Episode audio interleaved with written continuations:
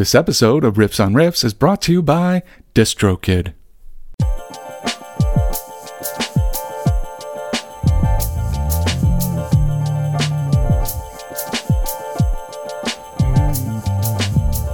Welcome to Riffs on Riffs, where we explore the surprising connection between songs past and present and share the fascinating stories that make music a universal language.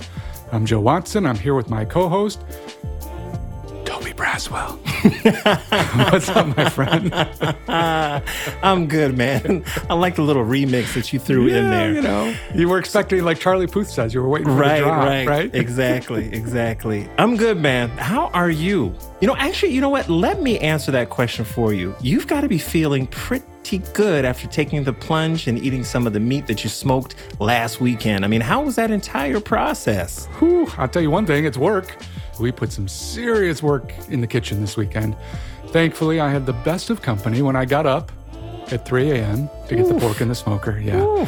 It did turn out great, especially it was the first time that I'd done it. I know I'm like late to the party. Let's just say I'm looking forward to perfecting the process and eating all the yummies along the way. That's awesome, man. That's awesome. Well, be sure to save me a plate for the next time I'm in town. Yes, sir. But enough of that. Let's get into what we plan on serving up to the good people on this episode. A while back, we did an episode on Kraftwerk, and our listeners could tell that we were definitely not enthused about their music stylings.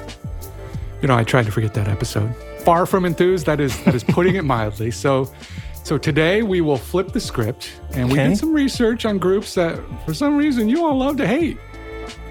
In the words of Jay Z, it's about to go down. so, who do you have for us to start off with?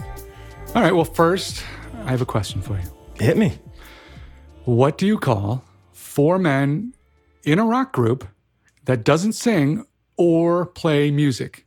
Well, I believe we need to travel to the Black Hills of South Dakota for that answer. Mount Rushmore. Lock it in. Oh, good guess, but no.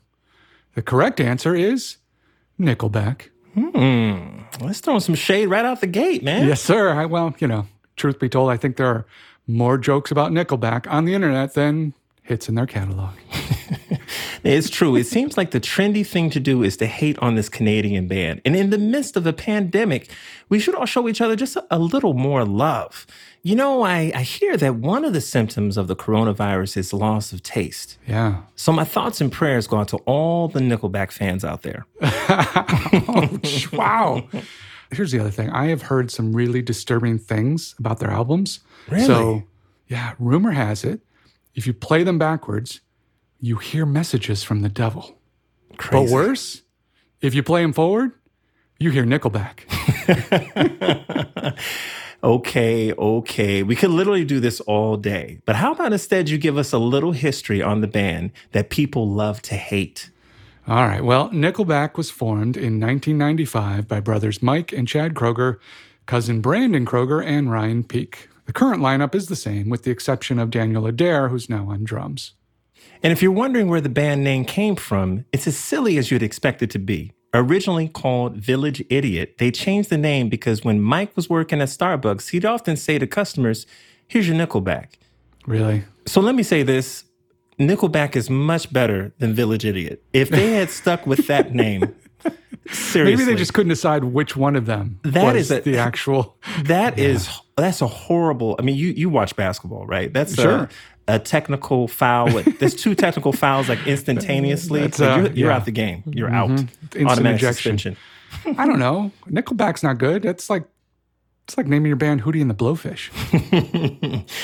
Chad asked his stepdad for four thousand dollars so they could record their first demo. They spent half the money on the EP, the other half on shrooms. Oh boy. Okay. Once again, kids, this is why you do not do drugs. You Stupid. you sound well, yes. It's stupid, A, but then you'll also end up sounding like Nickelback. Oh boy.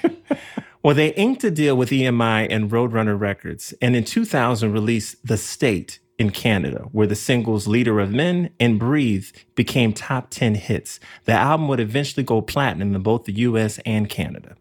You know, I heard this this was actually supposed to be like a form of aid from Canada. It was really, really nice of them.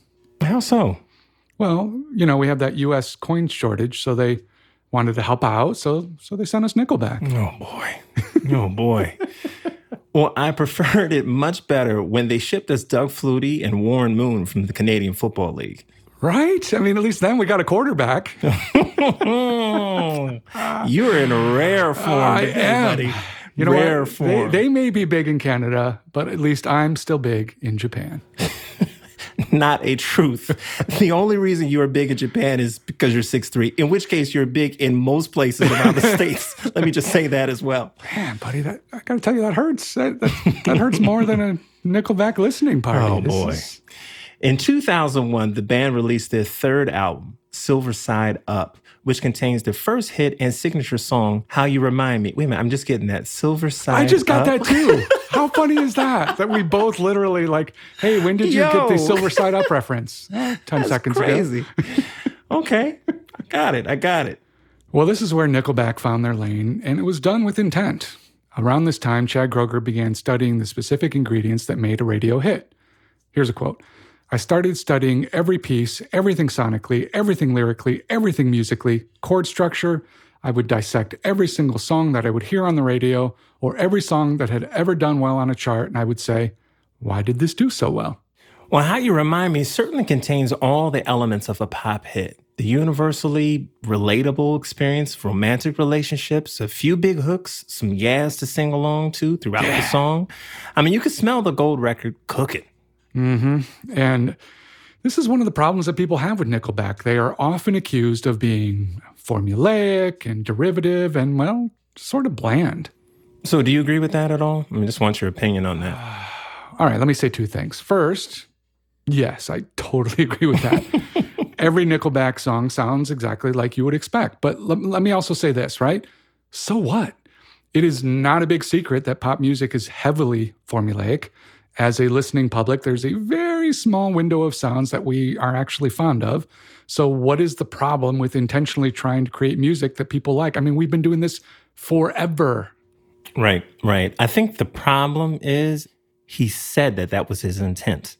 I think that might be, you know, it, to me, it, that might be part of the issue. People might have read interviews by this guy and like, oh my God, he's he's trying to do that instead of, he had he said something to the effect of, well, hey, Oh, you know, we're this is just music I feel, yeah, Uh-huh. blah blah blah. And here's the other thing. Here's the other reason why I'm okay with it because I know other cats that have broken apart songs and they've really Sure. I've the done it. formulas and all that kind of stuff. And they, the song ends up being horrible. I mean, Right, right. Because they're True. weird. They go the entirely wrong direction. So I'm fine with this. It's something I can at least listen to in passing. Ah, no big deal. Well, you know, at the end of the day, Nickelback gets it right with another one of their big hits. We all just want to be big rock stars. The single Rockstar off of their 2005 album, All the Right Reasons, was certainly a smash hit. It reached number one in multiple countries and reached the top 10 on multiple charts, including Adult Top 40, Alternative, Rock, and Metal, and the Billboard Hot 100. I guess they nailed the whole universal themes approach to songwriting once again. Yeah, and I, you know what, that video did not hurt either. Yeah. So besides having a laundry list of B-level celebrities, it includes Billy Gibbons of ZZ Top, who also does the spoken word verses in the song. Which is cool. Yeah, it's cool. I didn't actually until I saw the video, I had no idea that it was Billy Gibbons. Yeah. Uh, Nelly Furtado, Lupe Fiasco, Kid Rock, Chuck Liddell, Gene Simmons, Ted Nugent, Wayne Gretzky, Grant Hill, Dale Earnhardt Jr. It's, I mean, you got a little something for everybody in this one. Even had Eliza Dushku on there. Do you know who she is? I have no idea who that is. When you apparently have never watched Buffy the Vampire Slayer or the Dollhouse show that was out for what two seasons. Are we talking like early Buffy with like Sarah Michelle Gellar? Is that? Yeah, Oh. that's it. That's it. So she was uh she played the other Slayer. So Okay. yeah, yeah, it was good stuff. It was good to see her again. would she would she be under the B level celebrity moniker? Is that? Um, she's in the alphabet. I don't know if B is quite the. she's a little higher than that. This song also brings up another criticism often leveled at Nickelback that their lyrics and messaging is all about stereotypical subjects like partying and drugs and strippers. Not really good messaging for the kids, you know? Yeah, definitely not. Well, at least with Rockstar, their tongues seem to be planted firmly in cheek. Agreed. Chad Kroeger had this to say about the lyrics. It's supposed to be sarcastic, but yet stereotypical. We came up with so many lines that were so stupid and so over the top. If they were all funny and kind of true at the same time, then they had to go in the song. So Rockstar is intentionally bad, but what about the rest of their catalog? You have to admit that there's a lack of substance and perhaps even a fifth grade rhyme scheme to most of their lyrics. Yeah, for sure. I mean, the whole presentation is almost it's almost a caricature of what a rock band should be. And there's no question that the lyrics lack like real substance or frankly even like bombast, you know? Wait a minute, wait a minute, wait a minute. Hold up, hold up. Are you saying that Mr. Boombastic himself, Shaggy, is a better lyricist? Nothing of the kind. It wasn't me. no, no, I'm not saying that, but I will say that swinging too far the other way gets you into trouble with critics too. Okay, for example, I don't think you get much more bombastic than the lyrics like Jim Steinman wrote for the likes of Meatloaf or, you know, Mr. Loaf if you're nasty. there is no question Meatloaf is another act people love to hate. Not me, though. Not No? me. Nope, Okay. nope, not me. I would do anything for love, but I won't do that. Oh, well done, sir. Let me also uh, say this. You know, if I had to have a task to prove my love, and we would have to compromise, you know, if I only liked a couple of them. So in this case, two out of three ain't bad. Oh boy. Okay. All right. You're Perfect leaving me here dismount. like all Perfect. revved up with no place to go. we could do this all day. All right. Well, there's also a certain type of artist that music critics seem to love, and Nickelback ain't it. Mm-hmm. As David Lee Roth, that is that is the former lead singer of Van Halen to you kids out there. Unless you're like Billie Eilish and you have no idea who Van Halen is. Anyway, Roth had this to say about music critics. Most rock critics like Elvis Costello because most rock critics look like Elvis Costello. That is funny because it's true. Yes, a lot of music critics seem to fan on the most esoteric and boundary pushing artists because they're edgy or provocative. That's been going on forever. It's why mm-hmm. critics like Kraftwerk. No, no. People like Kraftwerk because Oh, it reminds boy. them of listening to their dishwasher. They, they like a little white noise when they go to sleep. I want to apologize to our engineer, Eric. When you synthesized Joe's voice into like a chipmunk whine for this episode, Oh, please okay. note that I did not take any unnecessary digs at your questionable taste in music. You were you were doing so Nothing but love, You Eric. were right there till the end. All right. So critics generally hate Nickelback. What about other artists and their peers? Are they are they fans of the band? nope, not many fans Nope, there either. so much. Nope. Let's take, for example, our local boys made good from Akron, Ohio, the Black Keys. Now, here's what drummer Patrick Carney had to say about Nickelback. Rock and roll is dying because people became okay with Nickelback becoming the biggest band in the world. So they became okay with the idea that the biggest rock band in the world is always going to be sh- Therefore, you should never try to be the biggest rock band in the world. That. Rock and roll is the music I feel the most passionately about, and I don't like to see it fing ruined and spoon fed down our throats in this watered down, post grunge, crap, horrendous. When people start lumping us into that kind of, it's like, f- honestly, that felt good. I was going to say that just that that brought like tears to my eyes. That, that felt really good.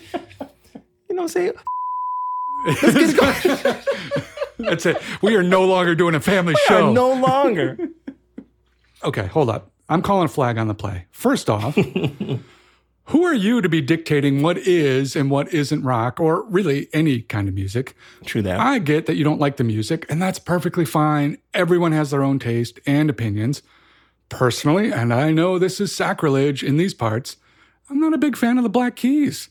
I think Dan Auerbach has a cool voice, but frankly, I kind of find their music to be pretty derivative itself and kind of boring. So, you know, there you go.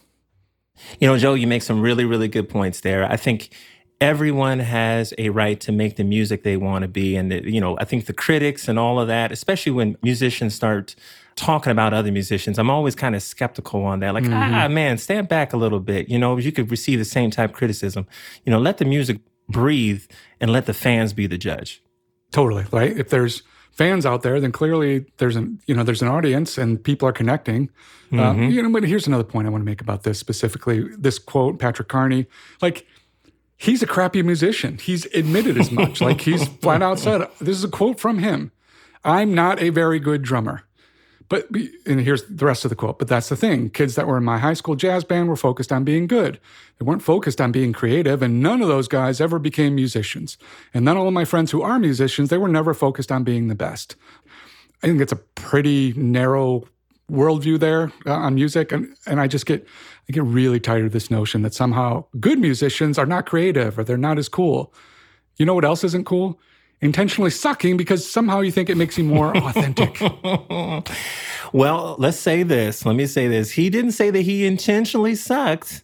He just actually saying, he has he's kind of said that because he he started. I mean, the only reason he started playing drums is because in their two piece they needed somebody to do it, and then he's he's he's said like I don't want to learn how to play. Like I'm okay with sucking and whatever. So which is fine. Like that's great. But then uh, how do you get off kind of criticizing other people who maybe actually learned how to play their instruments and are interested in getting better and seeing where that takes them? You know what I mean? It's like I don't know. No, I hear you. You make some really good points there. You know, it, it yeah, I get it. I have nothing else. yeah, so, I think you're all right. right. Well, I'll tell you what. Why don't we put some Black Keys alongside the Nickelback tracks on this playlist for this episode? And you know what else we need to put it on the playlist? What's that? Please tell me it isn't Kraftwerk. you know what? We are going to put some Kraftwerk just just so I don't sound like Alvin. no, we're going to put some some Charlie Daniels. Well, that's interesting. Why are we doing that? Well, because for some reason Nickelback just released a cover of The Devil Went Down to Georgia by the Charlie Daniels Band, which is also fascinating because another band that people love to hate, Korn, did the exact same thing earlier this year. So both of these bands have released covers of The Devil Went Down to Georgia. Wait a minute, wait a minute. People hate Korn? Oh, all right. Maybe that's just me. I'm about Though, to say. yeah. Though truthfully, Jimmy cracked Korn and I don't I don't care. Okay. All right. All right. Out of the game, sir out of the game. You're in the penalty box. You will not be returning. That's a flagrant two, huh? That's it. I'm hoping that both of these bands release covers in homage to Charlie Daniels, who passed away earlier this year. Yeah, I hope Charlie found his golden fiddle. And, you know, because we share random trivia on this show, I want to point something cool out. I learned this when doing the research. So, The Devil Went Down to Georgia was inspired by a poem that Charlie Daniels read in high school. That's right. That's right. The poem is called The Mountain Whippoorwill and was written by Stephen Vincent Benet. It's actually a pretty cool poem, and it's easy to see where the inspiration for that song came from. So, who does the better cover, Korn or Nickelback? They are both equally, well, I guess what you would expect, right? One thing you can say about Nickelback is that the production has always had a certain professional sheen to it. So, look, whether or not you like the band, you can't say that they don't have a crafted sound or professional musicianship. Like them or not, uh, there's a product, right? There's a glistening, shiny object that you can go find on the airwaves. All right, Tobe. So before we move on, I'm sure that you have another artist that people love to hate. You are so right, sir. But before we get to that, why don't we take a quick break first? Riffs on Riffs. We'll be right back.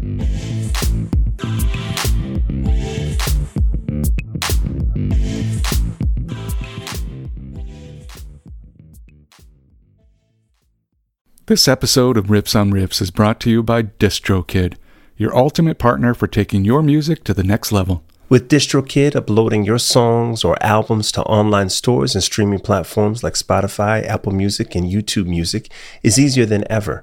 Plus, you can easily pay your collaborators with splits and send large files securely to anyone with Instant Share. And guess what else? You can get a YouTube official artist channel for free via DistroKid. You can send credits to stores, and you can use Hyperfollow to promote your release. DistroKid has everything you need to succeed in the digital music landscape. But that's not all. DistroKid now offers a convenient mobile experience with the DistroKid app, available on iOS and Android. With the app, you can manage your releases, track your streaming stats, and even withdraw your earnings, all from the palm of your hand.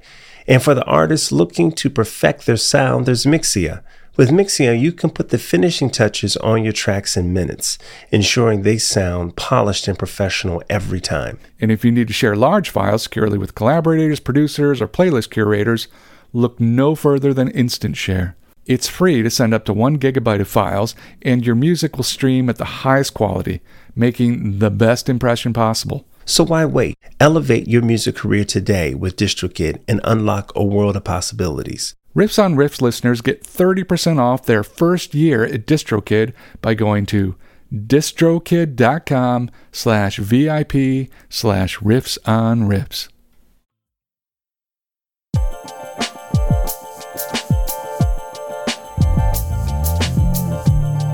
So now let's get into a discussion about another artist that people love to hate, the Chainsmokers. And before we discuss why people might hate them, let's first tell you who they are.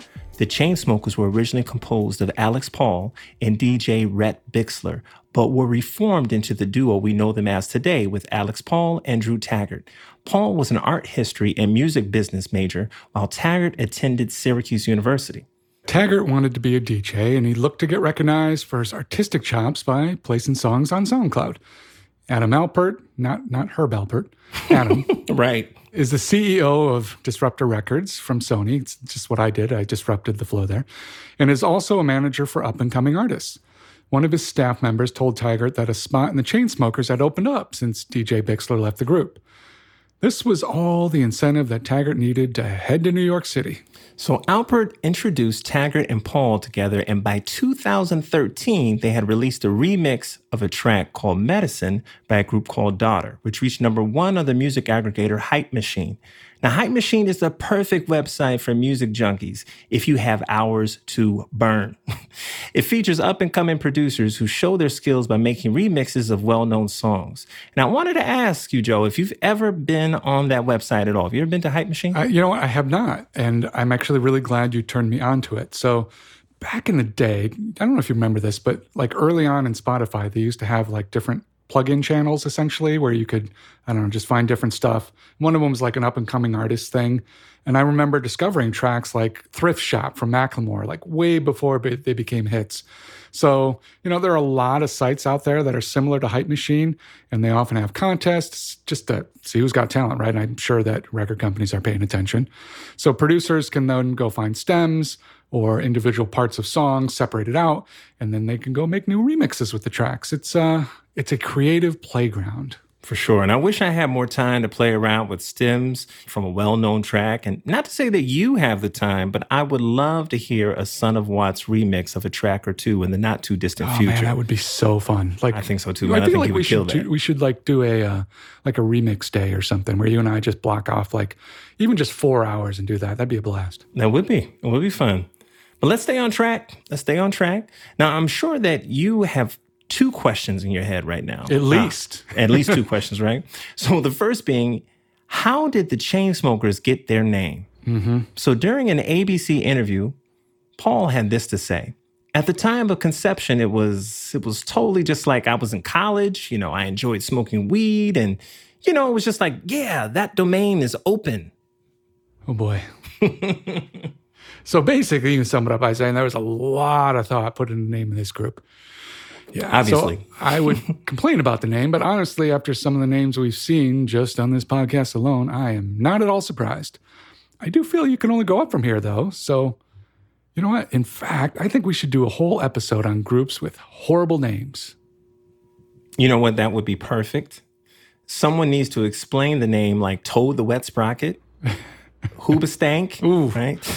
Or Natalie Portman's shaved head. Come on, that's not a real name. Yes, all of those are names of music groups. and- Natalie Portman's shaved head is a band name. yes. Well, Yes. I gotta, I gotta hear what these cats sound Look, like. no, you I- don't. No, you don't. No, you do not. No, you do not. No, no. We've just given them more pub than they probably ever I know, had. right? ever. You're welcome. You're but right. no. One thing you can't say is that these people that came up with these names are lazy. I mean, in my opinion, you have to try hard. all right? You got to put in effort to make names this bad. That should be another. We should put that on social. Everybody hit us up with like, what's your worst band name? Like, make one up. Right. All right. Well, let's get back to the Chainsmokers. And the second question that a lot of people have, which is, why do folks love their music but intensely dislike the actual musicians? All right. So first, let's discuss the music.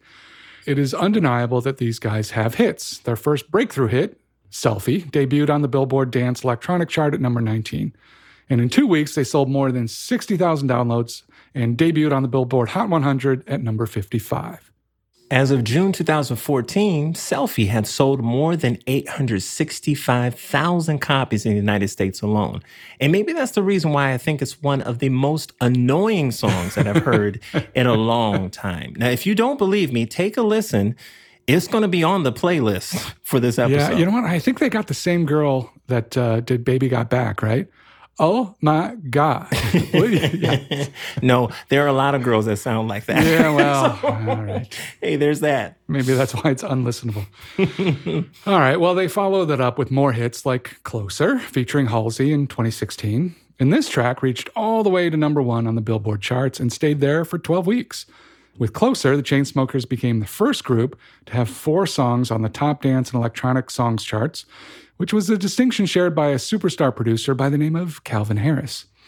It helped the Chainsmokers get nominated for a Grammy for Best Pop Duo Group Performance at the 2017 Grammy Awards. And in 2018, this song reached Diamond, Shine Bright Like a Diamond certification, selling mm. 10 million copies in the United States alone. That's not even mentioning their other hits like Don't Let Me Down and the Coldplay collab, Something Like This. The music is obviously loved and is played on radio stations, iPhones, and Androids across the country. So the question still remains why do people dislike them? Well, it might have to do with when they open their mouths, right? So in their interviews, there are several quotes that cast them far from a good light. For example, in a Billboard interview, they described themselves as heavy drinkers. They even joked about dying from alcohol poisoning, but bragged about never being the ones that need to be carried out of the club because they're so good at drinking. And they went on to talk about their motivation for success. And I think this quote from Pall says everything you need to know. Why am I trying to make all this money? I wanted to hook up with hotter girls. I had to date a model. Wow. These guys are like a like a hard pack of camels, man. No filter. That's a good one. That's a good one. I got another one. They're like school during a pandemic. No class. Oh, that's a really good one. You like it? You like it? Yeah. Well, obviously, fans reacted negatively to some of these antics, but they have done nothing but embrace it themselves. Even their bio states that they graduated from high school, like hot chicks in yoga pants, enjoy a good burger, and have been rejected by many venues that they now play at. Yeah, they definitely come off, you know, cocky. And to me, statements like this, they're just a cry for help. I mean, it's time for maturity to step in, and it's time for managers to step in, frankly, right? Yeah. Yeah, because you're not going to be making all that money. You keep talking like that. I'm telling you. I'm telling you. I don't care what anyone tells you. All publicity ain't good. Mm-hmm. Yeah. When they did another interview with Rolling Stone magazine about a month later, and this is what Taggart had to say.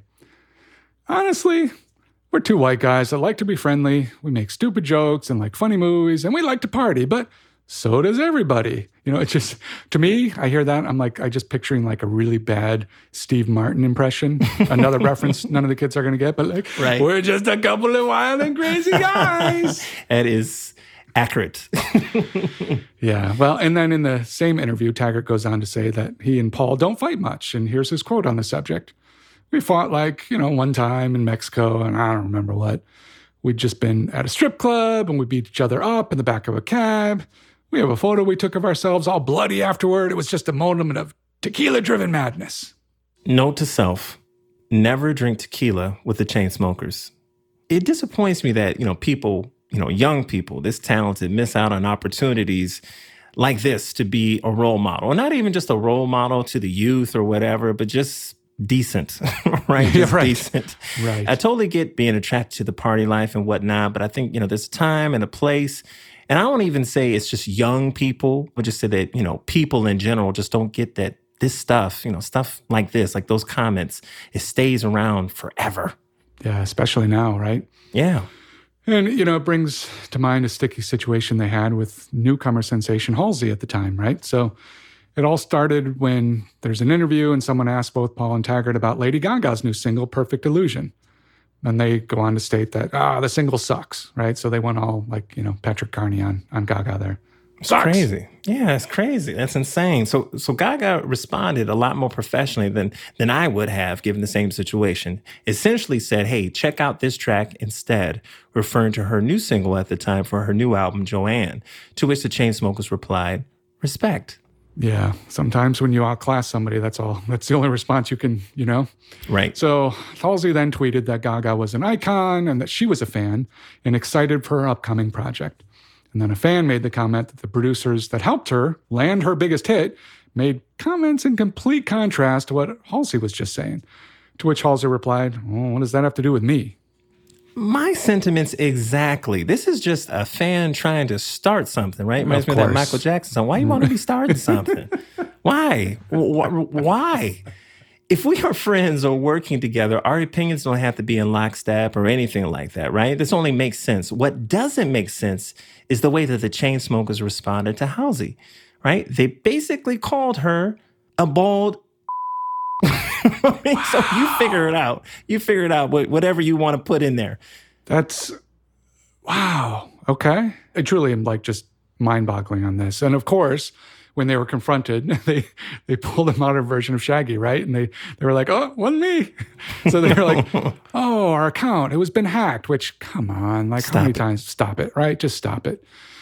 All right. So, regardless of what we think about their antics and maybe their maturity level, which hopefully improves as they, I don't know how old these guys are. So, maybe it'll get better. But their music certainly has mass appeal. So, are you a fan?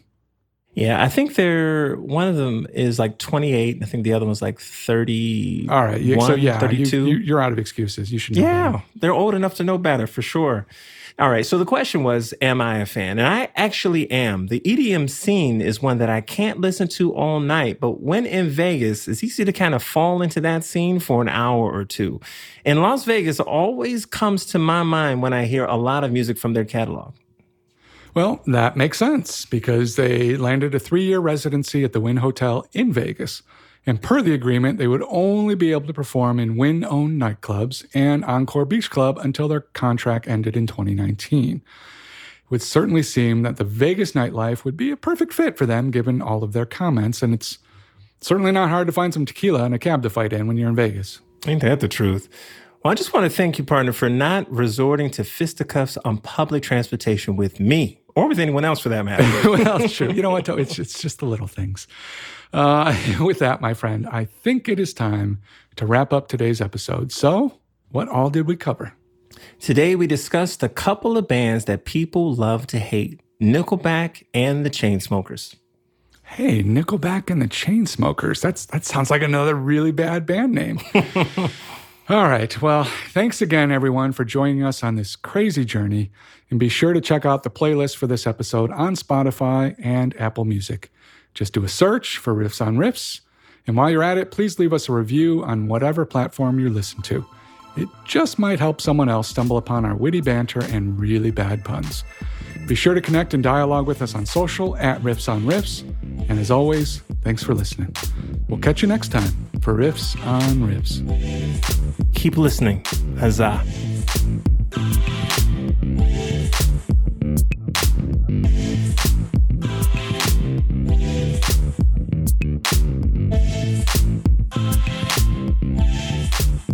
Thanks for listening to Riffs on Riffs. If you've enjoyed today's episode, please leave us a review on your Apple Podcast app. Riffs on Riffs is a production of Evergreen Podcasts. A special thanks to executive producers Joan Andrews and Michael D'Aloia, producer, audio engineer Eric Coltnow, and assistant producer Declan Roars. You can find Riffs on Riffs anywhere and everywhere you listen to your favorite podcasts or at evergreenpodcast.com. I'm Toby Braswell. And I'm your co host, Joe Watson. Thank you for listening to Riffs on Riffs.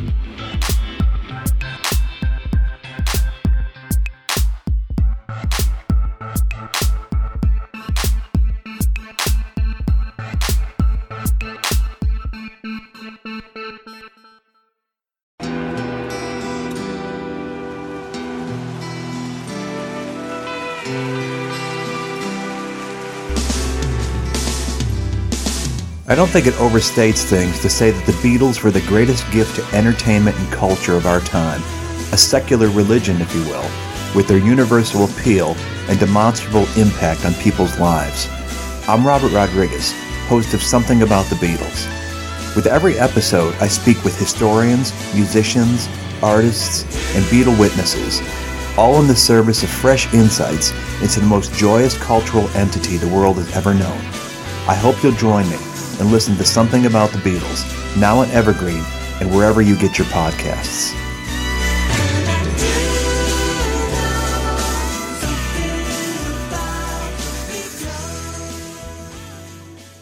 This podcast was produced with the support of the Ohio Motion Picture Tax Credit and in partnership with the Ohio Development Services Agency.